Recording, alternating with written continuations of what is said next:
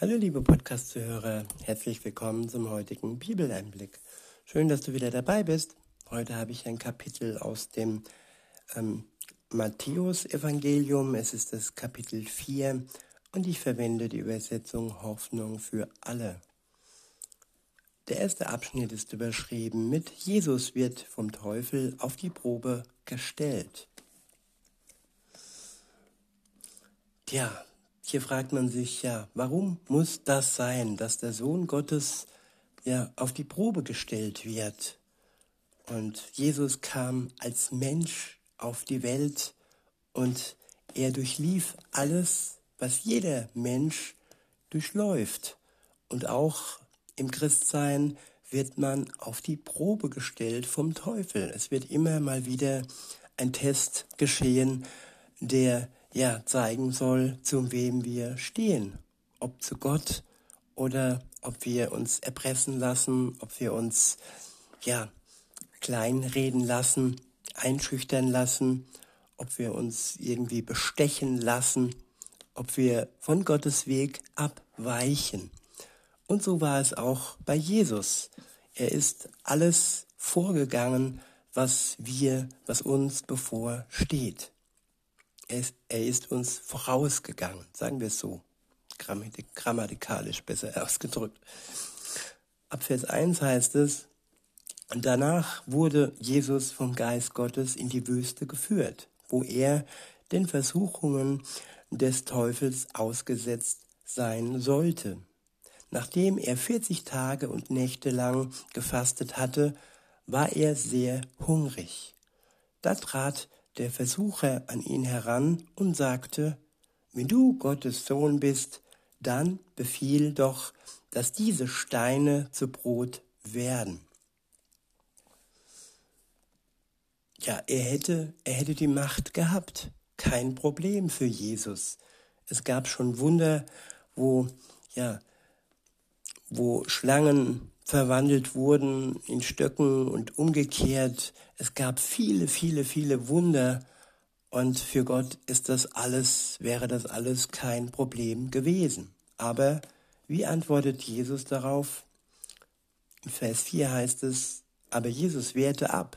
Es steht in der Heiligen Schrift, der Mensch lebt nicht allein vom Brot, sondern von allem, was Gott ihm zusagt. Ich wiederhole, der Mensch lebt nicht allein vom Brot, sondern von allem, was Gott ihm zusagt. Ja, da steckt schon eine tiefe Weisheit darin, die Jesus uns gibt innerhalb einer Versuchung. Er hätte einfach nur abwehren können, aber nein, er gibt uns hier sogar eine Weisheit mit, indem er sagt, ja, ähm, das Brot allein ist im Leben eines Menschen nicht ähm, alleine wichtig, sondern vor allem auch das, was Gott uns zusagt. All die Zusagen, all die Verheißungen, all die Versprechen, das ist wichtig und daran sollten wir uns auch ernähren, nicht nur vom Brot allein. In Vers 5 heißt es, da nahm ihn der Teufel mit in die heilige Stadt Jerusalem und stellte ihn auf die höchste Stelle des Tempels. Wenn du Gottes Sohn bist, dann spring hinunter, forderte er Jesus auf. In der Schrift steht, doch Gott wird dir seine Engel schicken. Sie werden dich auf Händen tragen, so dass du dich nicht einmal an einem Stein stoßen wirst. Tja, der Teufel kennt sich sogar in der Schrift aus und versucht die Schrift ja zum Strick zu benutzen, zum ja zum Unheil zu benutzen. Es gibt viele Irrlehrer, die im Namen ähm, Jesu auftreten und das Wort Gottes missbrauchen.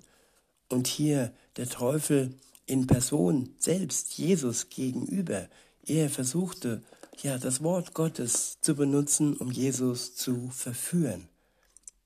Und was entgegnete Jesus? Er sagte, in Vers 7 heißt es, Jesus entgegnete ihm, In der Schrift steht aber auch, du sollst den Herrn, dein Gott, nicht herausfordern.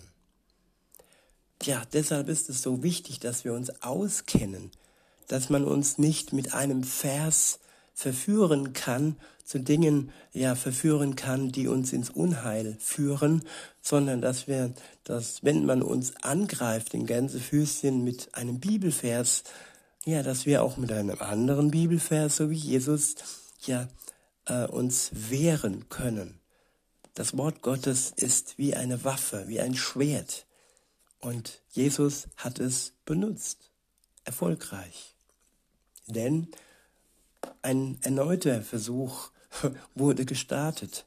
In Vers 8 heißt es, Schließlich führte ihn der Teufel auf einen sehr hohen Berg und zeigte ihm alle Reiche der Welt mit ihrer ganzen Pracht.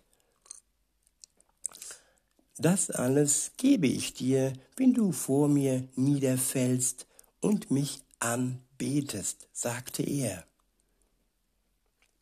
Ja, viele werden da schwach.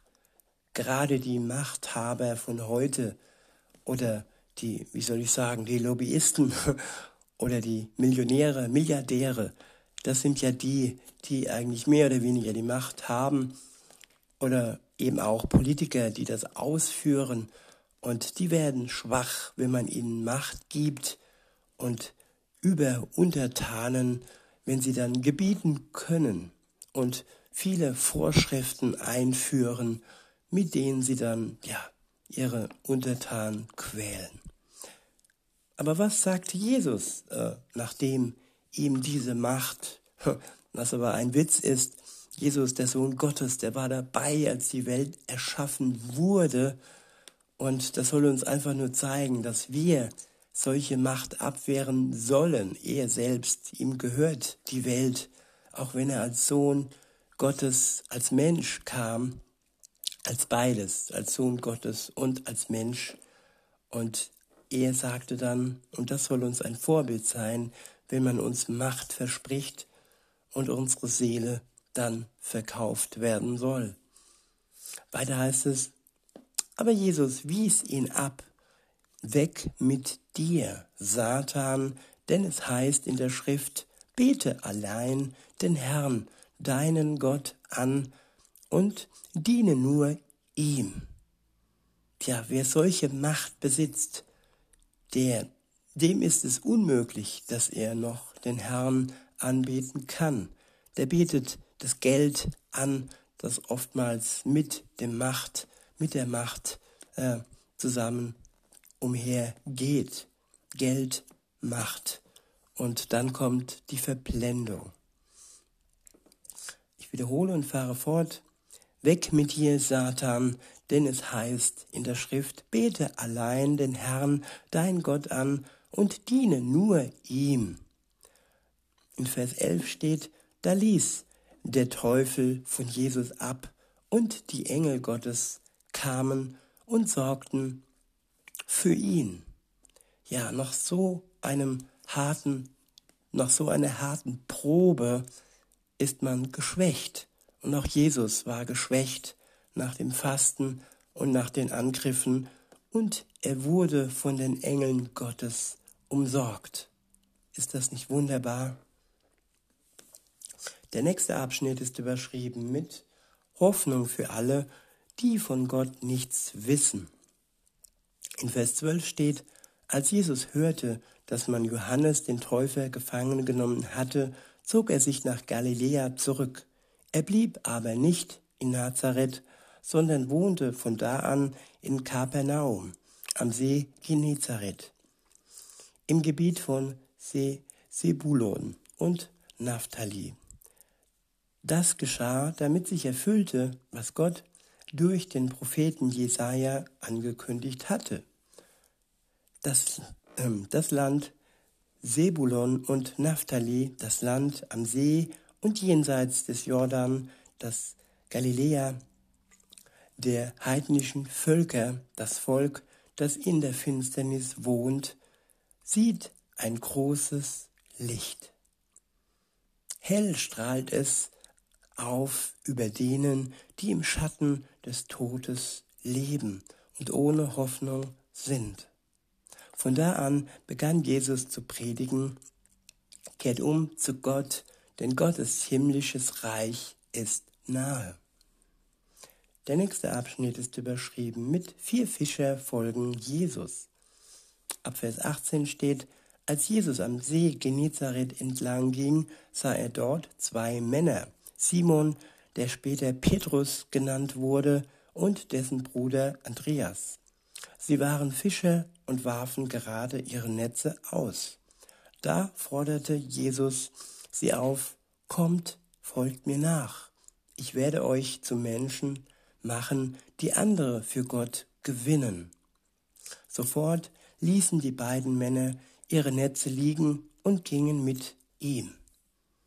Ja, sie vertrauen, vertrauten Jesus, weil sie spürten, dass da jemand vor ihnen stand, der ja vertrauenswürdig ist.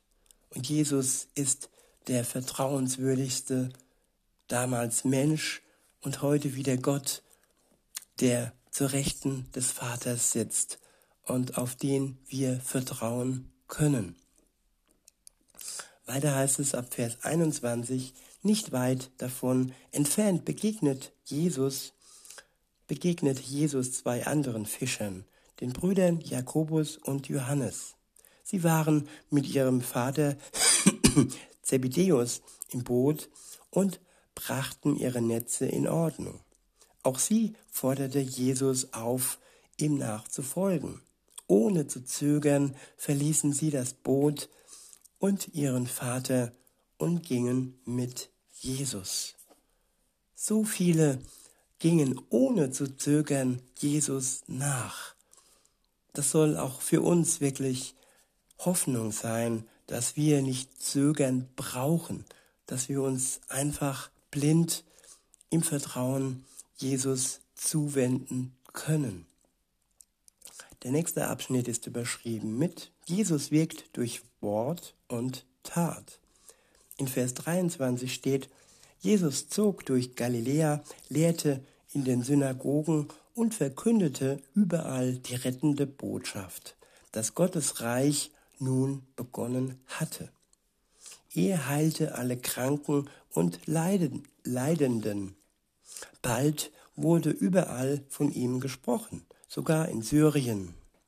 Man brachte alle Kranken zu ihm, Menschen mit den unterschiedlichsten Leiden, solche, die unter schrecklichen Schmerzen litten, besessene Menschen, Menschen, die Anfälle bekamen und Gelähmte. Jesus heilte sie alle. Große Menschenmengen folgten ihm, wohin er auch ging. Leute aus Galiläa, aus dem Gebiet der zehn Städte, aus Jerusalem und dem ganzen Gebiet von Judäa liefen ihm nach. Auch von der anderen Seite des Jordan kamen sie. Alle waren Jesus zugewandt. Und das soll uns ein Beispiel sein. In diesem Sinne wünsche ich euch noch einen schönen Tag und sage bis denne.